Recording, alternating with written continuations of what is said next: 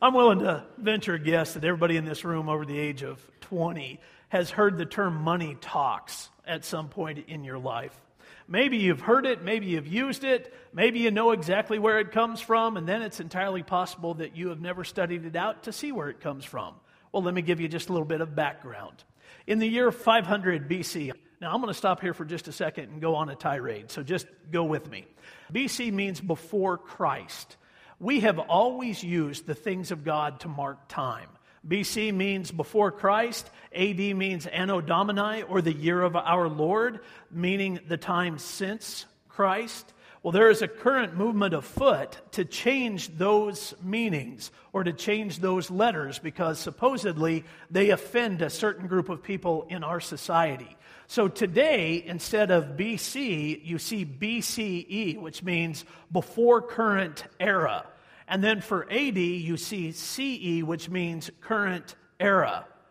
I am a rebel in this regard, and I refuse I refuse to do that because a few people might be offended. That just seems ridiculous to me. We have always used the things of God to mark time, and there is no reason for us to change. So when you see those things today, if you've been wondering what BCE is or CE, that's exactly what's going on. It's a politically correct move.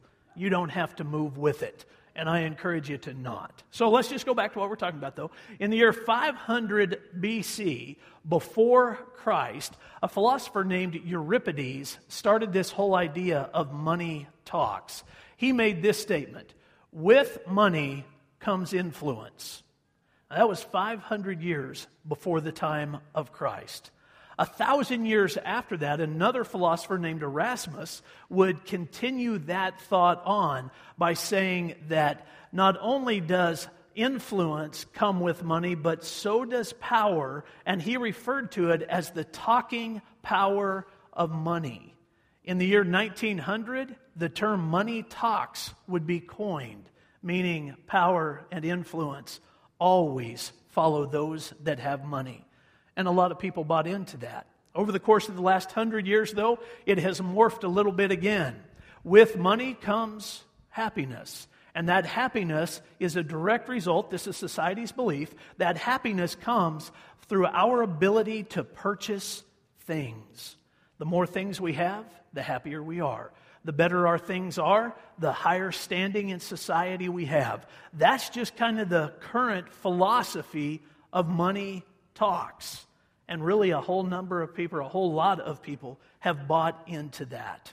There's an anonymous author who's written these words about where society is at today. It's titled Mr. and Mrs. Thing. Listen to this. Mr. and Mrs. Thing are a very pleasant and successful couple. At least that's the verdict of most people who tend to measure success with a thingometer. When the thingometer is put to work in the life of Mr. and Mrs. Thing, the result is startling. There is Mr. Thing sitting down on a luxurious and very expensive thing, almost hidden by a large number of other things. Things to sit on, things to sit at, things to cook on, things to eat from, all shiny and new. Things, things, things. Things to clean with, and things to wash with, and things to clean, and things to wash. And things to amuse, and things to give pleasure, and things to watch, and things to play.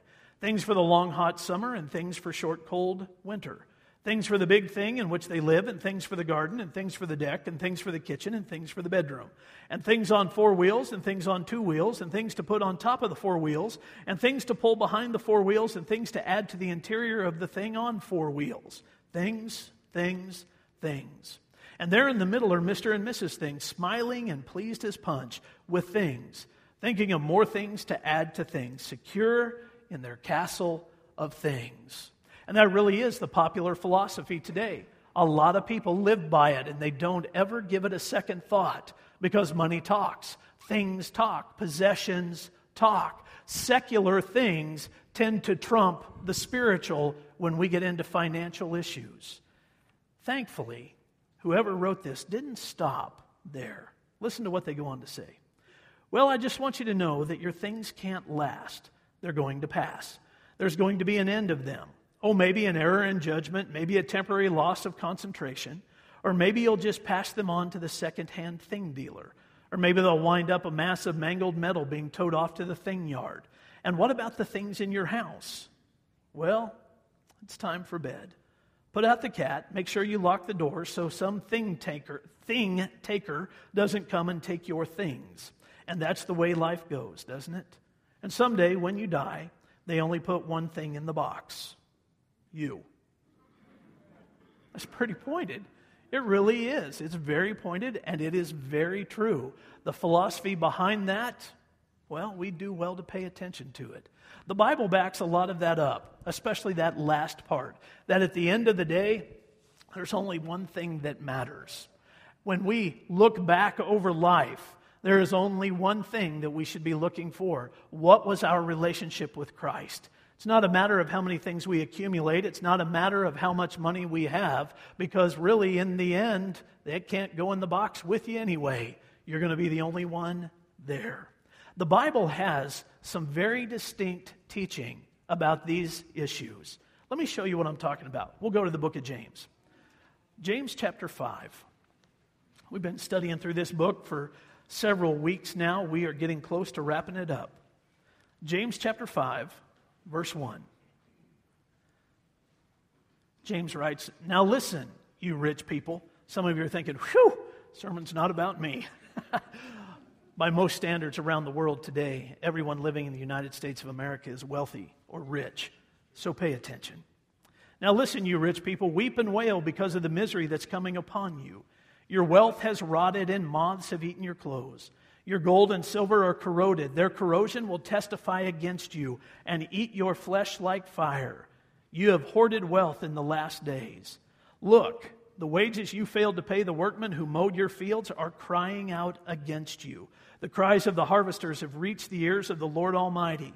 You have lived on earth in luxury and self indulgence. You have fattened yourselves in the day of slaughter. You have condemned and murdered innocent men who were not opposing you.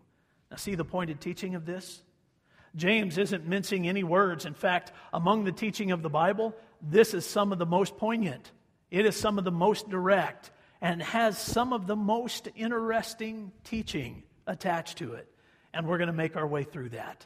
So let's just get into God's Word and we'll see where this takes us. Hopefully, we'll be able to wrap it all together. I want to start with a quote from Benjamin Franklin. Take a look at this Money never made a man happy yet nor will it. There is nothing in its nature to produce happiness. The more a man has, the more he wants. Instead of it filling a vacuum, it creates one. If it satisfies one want, it doubles that want another way.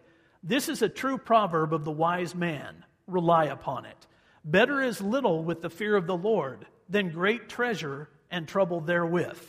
Again, that comes from Benjamin Franklin. Now, obviously, there at the end, he's quoting from the Bible. It comes from Proverbs chapter 15. Listen to it again.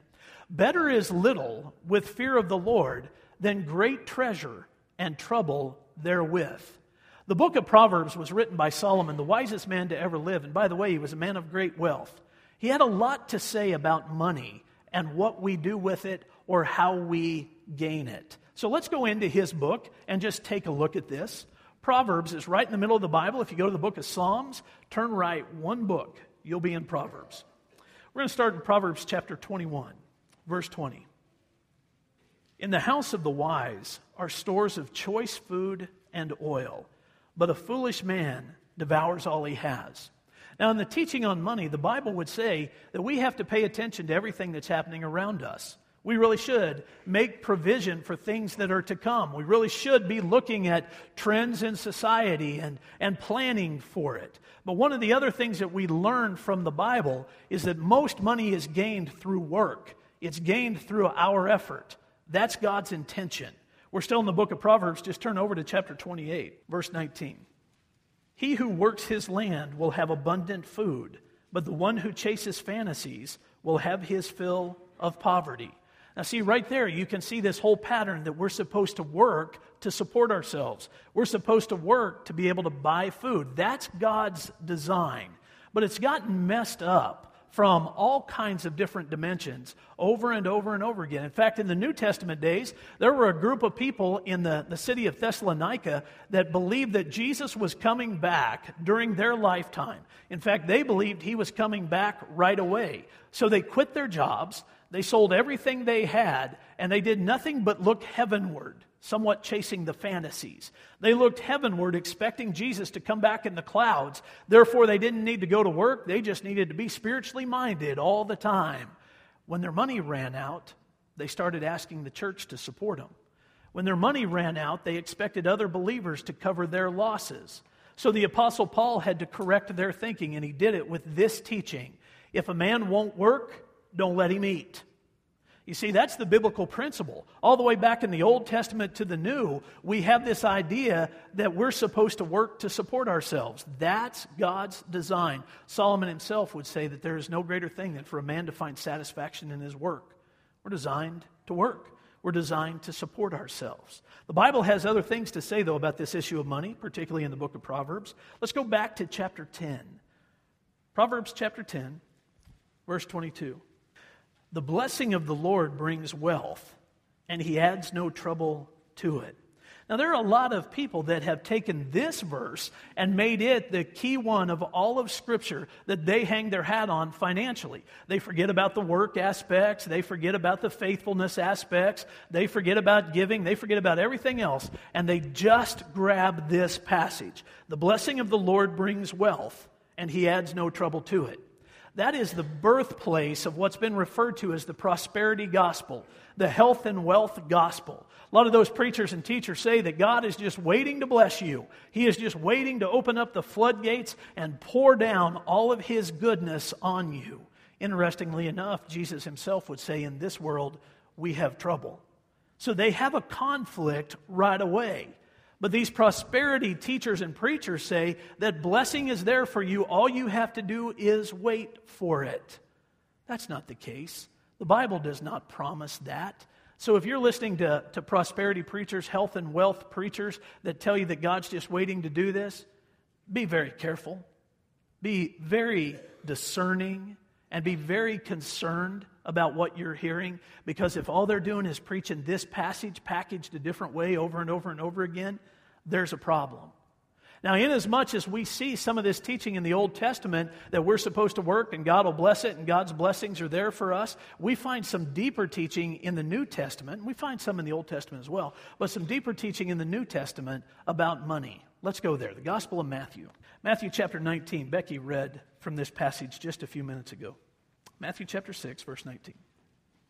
Do not store up for yourselves treasures on earth where moth and rust destroy and where thieves break in and steal. But store up for yourselves treasures in heaven where moth and rust do not destroy and where thieves do not break in and steal. Now, that's God's means of investing. That's how God wants us to do it. We're supposed to invest in eternal things, not just the secular things, and certainly not just things, but we're supposed to invest in eternity pouring ourselves into the things that matter to God. That's true with your life, that's true with your time, and that's even true financially. That's how God wants us to see money. It can be an investment in the kingdom, it can be an investment in eternity and in eternal things. When we mess that up, when we don't pay attention to this, we find teaching along these lines. Luke chapter 6, verse 24. But woe to you who are rich, for you have already received your comfort. You see, when we mess up God's plan, we get ourselves in trouble. So the Bible says this you enjoy all those good things on this earth right now. If that's where your heart is, you enjoy it all right now. Because when eternity comes, that's all you will have had. You've received your reward right here, and that's the only place you're going to get it. That's the type of teaching that a lot of people try to avoid. Now, that's not just speaking to those that have made mistakes, that's speaking to those that have prioritized money and things over God. That's speaking to people that have allowed money and things to become their God. Your reward is right here, and that's all you should expect. Now, there are some of you that are thinking and started thinking this just a few minutes ago when the sermon started. Oh, no, preacher's preaching on money. Why did we come today? We should have gone fishing. We should have gone someplace else. There's some folks who are thinking that's all preachers ever talk about is money. That's all churches ever talk about is money. That is not true at Libby Christian Church. Not at all. In fact, we tend to, to go to the opposite end of that, and we seldom ever talk about money for this reason. Libby Christian Church excels at the grace of giving. We really do. The church as a whole, made up of the individuals, excels at the grace of giving. And it allows us to do some really cool things like swimming lessons on the parking lot. That happens because of the generosity of people in the church camps that we support. Change for a dollar. Just this last Thursday night, we had a Change for a Dollar event at Rosauers where we were giving away gallons of milk, and some unbelievable stories came out of that. The same as when we were taking care of some gas for people in June, and, and the stories that came out of that are remarkable. We get to do that because of the generosity of the people in this church and the graciousness that makes up Libby Christian Church. We get to support missions locally and nationally. We get to support missions globally. In a couple of weeks, in our Sunday school hour, one of my favorite missions that we support is going to be here Pioneer Bible Translators. I love this ministry. You know what they do? They send people into unreached people groups, into villages in the farthest reaches of the world. They send representatives of Pioneer Bible translators to those places and ask them to live there until they learn the language because there is no school you can go to to learn the, the languages and the dialects that these people speak. And once they know it, oftentimes takes 15 to 20 years. Once they know the language and they're familiar with it, they translate God's word into their language so those people can hold the Bible in their own hands. That's a great ministry. And we get to support it and be a part of it because of the generosity of this church and the, the fact that everybody here excels in the grace of giving. So we don't stand up and say things like this Boy, if you don't give, we're going to have to shut things down. We, we don't do that.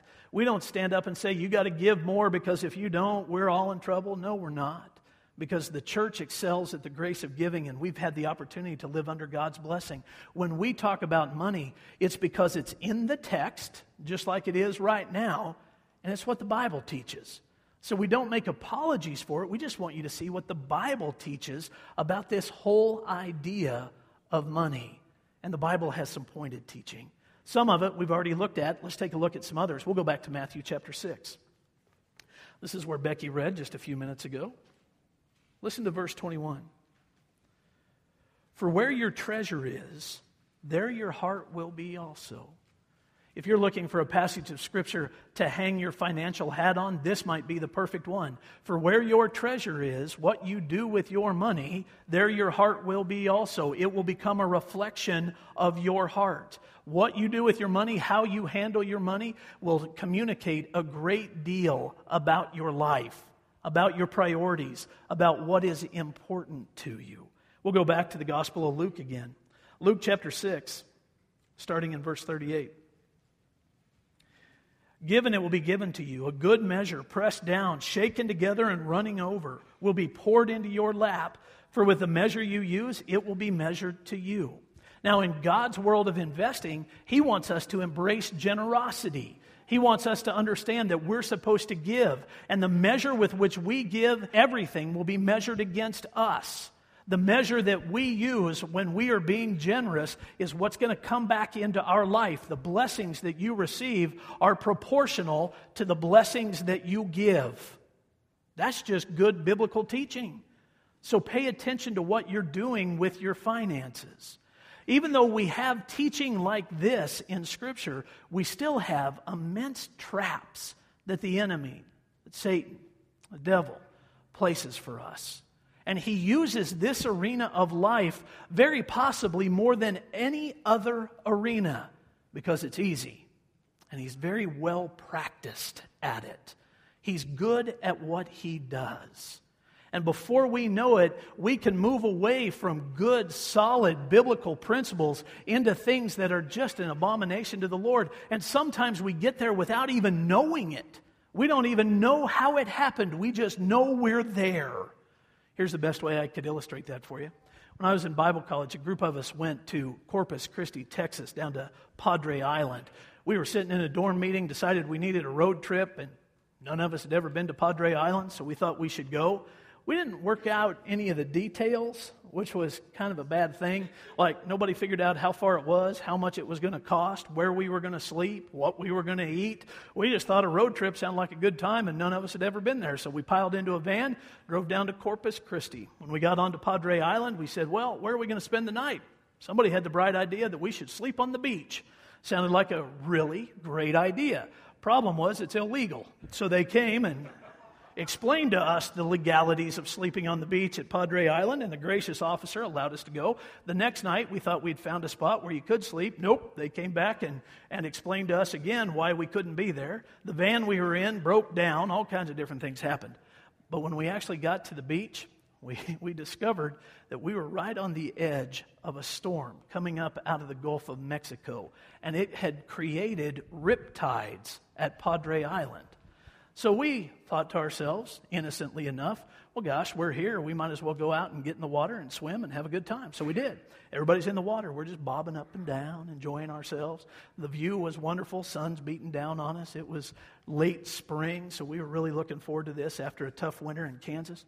And then all of a sudden, somebody said, Hey, look how far we are from the shore we'd been caught up in the riptide and it had pulled us out into the ocean. Now, I'm a pretty strong swimmer, so I started swimming and, and kicked my way back in. A couple other guys came with us. It was no problem at all, but some of the other guys were really struggling. They'd gotten caught up in that tide and pulled out to a place where they were not safe and they couldn't get back. Once they finally did, they were laying on the sand like lizards in the sun, just trying to breathe and recover. It was all they could do to make it back. Well, financially, the same thing happens to us. A lot of people get caught up in financial riptides. You're bobbing along thinking you're doing okay, and then all of a sudden you realize that you're a long ways from safety. You're a long ways from shore. It happens in business dealings where we are bobbing along doing everything we're supposed to, and then all of a sudden we're presented with an opportunity that's a little bit shady, just looks a little bit off, but we take the opportunity, and then we realize we're a long ways from safety. Happens for other people just in bad choices that they make by not managing money at all. They're bobbing along thinking they're doing okay, but they're robbing Peter to pay Paul. But before they know it, they're out too far from shore and they can't get back. So you kick for all you're worth and, and you hope that you can get there doing whatever it takes to get there, but you find yourself in trouble. And the struggle to make it back to shore, the struggle to get back to where you're safe, is overwhelming at times. You see, financial riptides are there. If we're not careful and watching out for them, they are there to grab us, to pull us away from safety, to drown us, to destroy us. And the consequences of them are unbelievable. I don't know if this is the, the place in the sermon to put this, but it seems right to me, so I'm just going to throw it in. There are two things that we can do that help us fight against this. The first is to pray and the second is to practice disciplines. Prayer and discipline comes together to help us avoid spiritual riptides all the time. And it works not only in the financial realm, it works in every other realm as well. Think about it. If your struggle is not with money, but it's with lust, you pray about that struggle, you confess it to God, you ask for His strength to overcome it, and then you learn how to bounce your eyes. If that means staying off the computer, if that means when you're walking down the street you have to keep your eyes in certain places, then that's what you do. That's the discipline that is necessary. You pray and you practice the disciplines. If your struggle isn't with lust or with money, maybe it's with lying. You have to do the same thing. You confess it to God, you tell God what's going on in your life, you ask Him for strength, and then you keep yourself out of situations where lying and manipulating is going to be the natural reaction for you. If that's your struggle, you have to discipline yourself away from it. Maybe your struggle is with gossip. If that's the case, you pray about it, you confess it to God, you ask Him for His strength, and then you avoid those situations where you're going to gossip. Maybe it happens at work and people are just standing around talking about other people, and you innocently get sucked into it. The riptide is there and it pulls you out, and you're in dangerous territory. So you talk to God about it, and then you discipline yourself to stay away from those situations. Those two things have to come together. More often than not, what we want to do is just pray about it. Well, I talked to God about it, and this is the way it all played out. This is the way everything happened. And therefore, if I talk to God about it and I got myself in this trouble, there's actually a group of people that would say, then God ordained it. Well, that's not the case. You just didn't do what you were supposed to do. Stop blaming God. That's the way that works. You have to accept responsibility for it. And if you want to change it, pray about it and apply the discipline necessary to change it. There's an old Indian proverb that's really good. I wish this came from the Bible. That's how good it is. It didn't come from the Bible. This is an Indian proverb, but you may want to write it down. Here you go. They say, Call on the Lord and then row away from the rocks. Call on the Lord and then row away from the rocks. That's good medicine. You pray about it and then row away from the rocks. If you know you're headed into dangerous territory, do whatever it takes to row away from the rocks. Get out there into safety. Get away from the places that you shouldn't be. That's what James is teaching. He's teaching us to call on the Lord and then row away from the rocks. And he is directing it to a group of people that really, really need to hear it. James chapter 5, you heard what they were doing. They were making their money off of the backs of other people. They were shorting people in their wages. They were cheating people. They were doing whatever it took to build their own financial portfolios. That's what was happening. The rocks were in front of them. And by the way, James was writing to Christians. These people should have known better, but they didn't. This practical book lines out so many parts of our life. Right now, he's addressing this financial part. They should have known better. The rocks were in front of them and they got sucked into it. The riptide caught them and pulled them out. And they just started doing things that were horrendous. Well, in today's world, we still have people doing the same thing. They're trying to make money off the backs of other people, they're cheating them, they're not paying their bills. They're not doing the things that they're taught to do in Scripture. They're using other people, and they're certainly not practicing biblical generosity just in the name of trying to build their own portfolio, and they feel better about it. They feel like what they're doing is right because God's going to bless me, and He is. If other people want to be blessed, they can do things themselves. It becomes this incredibly selfish mentality that forgets all godliness. And when selfishness kicks in that way, my friends, we're in trouble. We are in trouble. And one of the best places that we can guard against that type of thinking is in our finances. And it really does work. Now, I want to show you some deep teaching out of James chapter 5.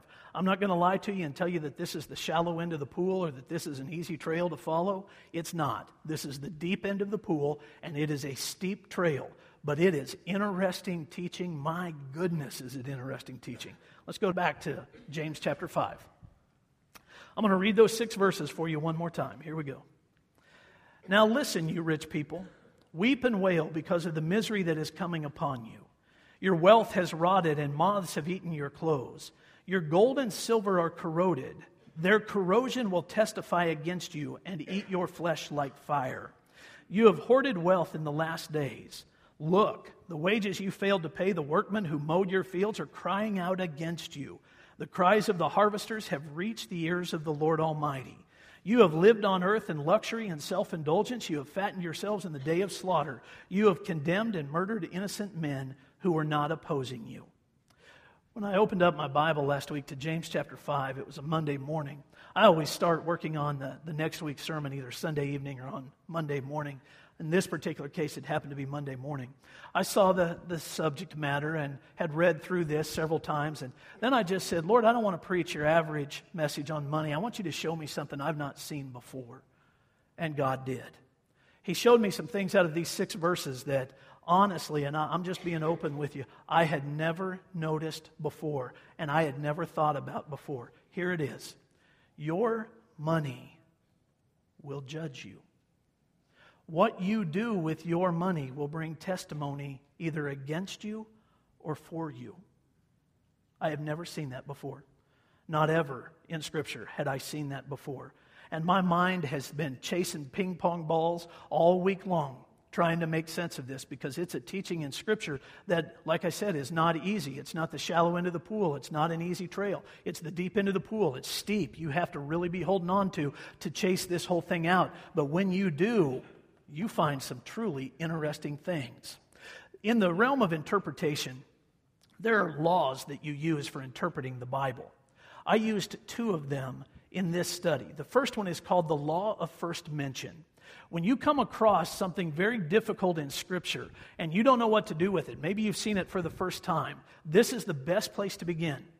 You simply go back to the first place that you can find anything like it in Scripture and you study it out from that point forward. That's the law of first mention. So if you find something that is really difficult and you can't find it in another place in Scripture, the law of first mention, then you just let it go. Don't worry about it. The second law is called the law of two or three witnesses.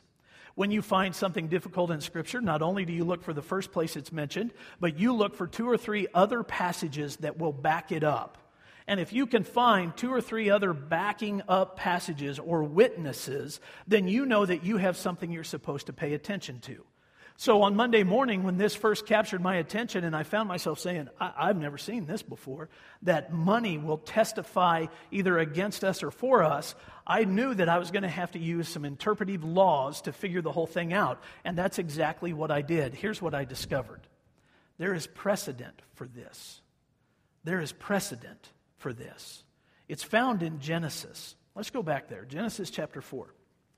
Now, what I was looking for was inanimate objects, non sentient objects, non thinking objects that are going to be able to testify or bring any type of witness, either for or against an individual.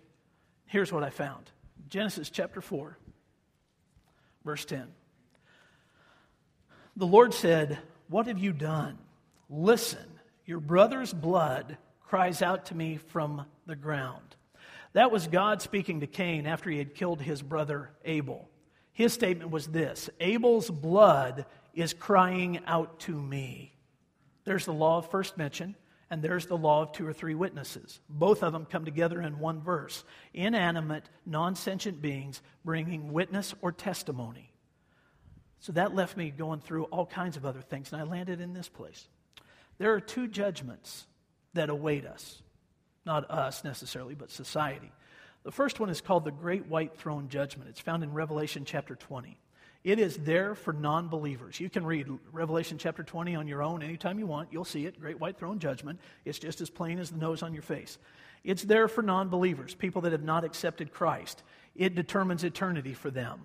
And the truth is, if a person has not accepted Jesus Christ, eternity will be spent in hell. That's the end result.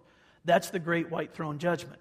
But there is another judgment called the judgment seat of Christ. We find that teaching in the book of Second Corinthians. Turn over there with me. Second Corinthians chapter 5, verse 9. So we make it our goal to please him, whether we are at home in the body or away from it. For we must all appear before the judgment seat of Christ, that each one may receive what is due him for the things done while in the body, whether good or bad. The judgment seat of Christ is not a salvation judgment, it is a works judgment where your works are judged by God. And according to James, your money will be there. Your money will be there. And it will bring testimony either for you or against you. Isn't that an interesting teaching? The judgment seat of Christ. James was writing to Christians. They should have known better. At the judgment seat of Christ, your money will be there. Now, some of you might say, Phil, how does that work? Help us understand this. And here's my honest, true answer for you I have absolutely no idea. But God put it in the Bible, and we better pay attention. And maybe He didn't tell us how it works because He wanted us to accept on faith. Maybe He didn't give us all the details so that we'll simply look at it and, and understand that, that we really do need to surrender and allow God to transform every dimension of our life, including the financial dimension. So, Lord, transform me. Because when the time comes that I stand before you and my money is bringing witness, I want to make sure that it's bringing a witness for me, not against me. Does that make sense? that was not a very rousing yes. I told you this is not the easy stuff. It really isn't. It is some of the deep teaching of the Bible, but we better pay attention to it. If we want to row away from the rocks, we want to do more than just call on God financially, we want to row away from the rocks, there are some things that can help. There really are. I want to give you 10 of them this morning and some scripture that's attached to it. We'll leave them up on the screen long enough for you to be able to write these down if you want to check it all out. I did not compile this list. This comes from Ron Blue and Larry Burkett, so I want to make sure that they get credit for what they've done. But here are 10 principles that will help you row away from the rocks. Number one, Evaluate your motives. Comes from the book of Psalms. which simply means with everything that you do financially, ask yourself why you're doing it. Evaluate your motives. Why am I doing this? Why am I doing that? Why am I paying this? Why am I paying that? Why am I? And that's the main question. Evaluate your motives. Number two, run the numbers often. Burkett believes, or believed, he has since passed away, that we need to know where every dollar goes. That way we can be accountable for it. That way we know what we're doing with our money, good or bad. So he says, run the numbers often. Pay attention to every dollar that goes out of your house so that you know what's happening with it. Number three, consider what your use of money says about your relationship with Christ. That's quite interesting. It really is.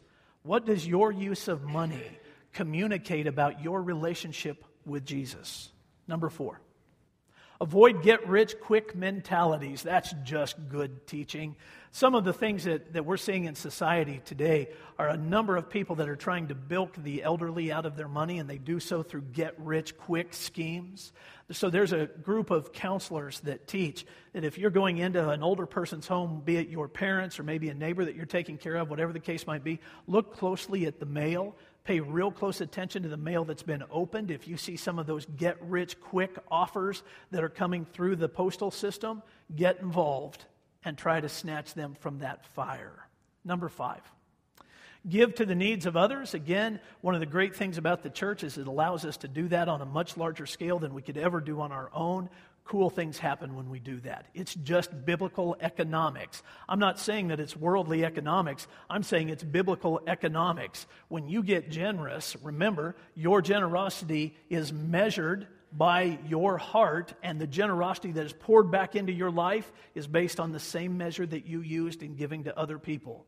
So make sure that you're giving to the needs of others. Number six, never co sign a loan or act as surety for others. Good teaching. Number seven, avoid indulgences.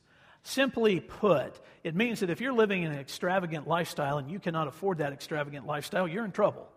So be careful of the indulgences, the extravagances that you bring into your life because they tend to be one of the biggest drains, not only of your money, but of your motives.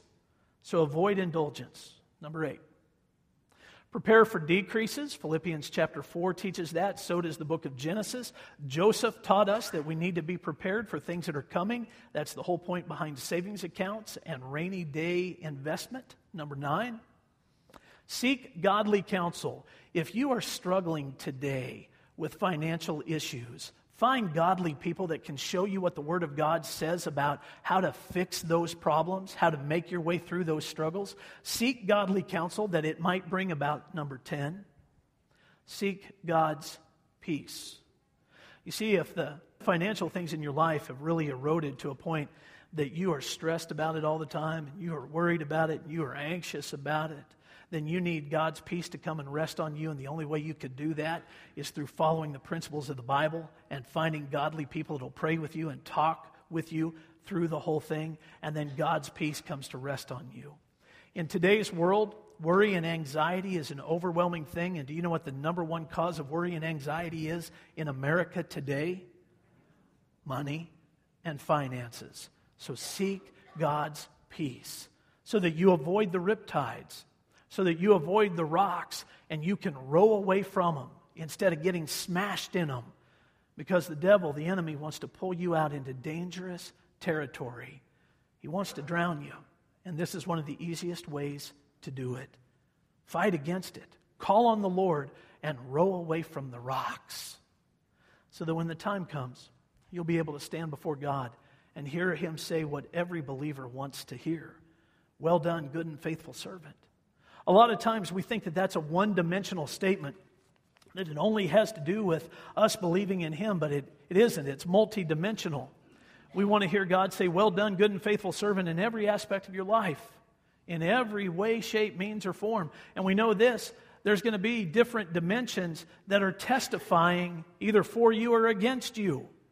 So if you want to hear, Well done, good and faithful servant, it's necessary. It's necessary for us to apply the biblical principles in this arena as well as many others. But if we don't, there's an even deeper consequence here, and I want you to see it right at the end of the passage we read in James 5. You have condemned and murdered innocent men who were not opposing you. That is an interesting verse to be tucked away in the middle of this discussion. And it can leave our minds reeling, thinking, well, how is it that in the middle of this discussion about money, that now we're talking about murder? Now we're talking about condemning other people. What, what's that about? Well, here's the way it applies in this application.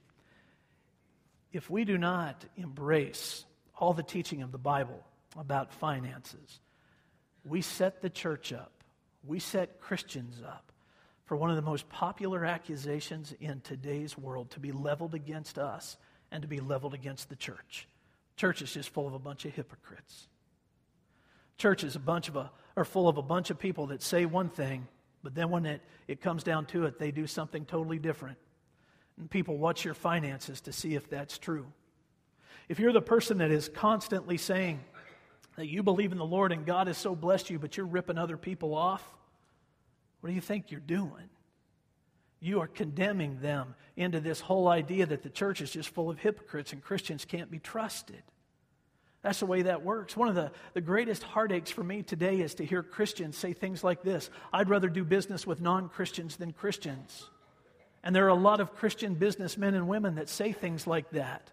Your money's already given testimony against you, and it's bringing testimony against the kingdom of God. So we have to think about what we do financially whether you're in business or whether it's dealing with your own business or whether you are operating within somebody else's business. You don't want to condemn anybody else to a battle or a struggle that they're going to have to overcome. You want to hear the Lord say, Well done, my good and faithful servant.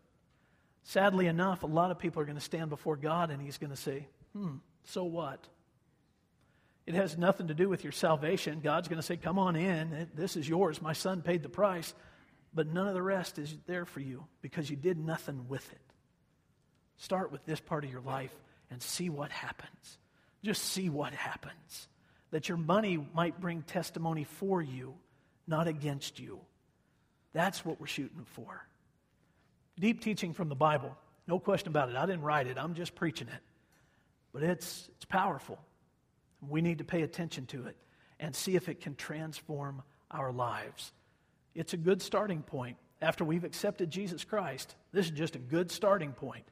See what happens. Why don't you stand and pray with us? Well, Father in heaven, this, uh, this is a difficult message. It's a difficult message to preach, it's a difficult message to hear, but it's good. Good to preach it, and it's good to hear it. Certainly good to study it. See what the Bible has to say. Father, you have made faith so practical.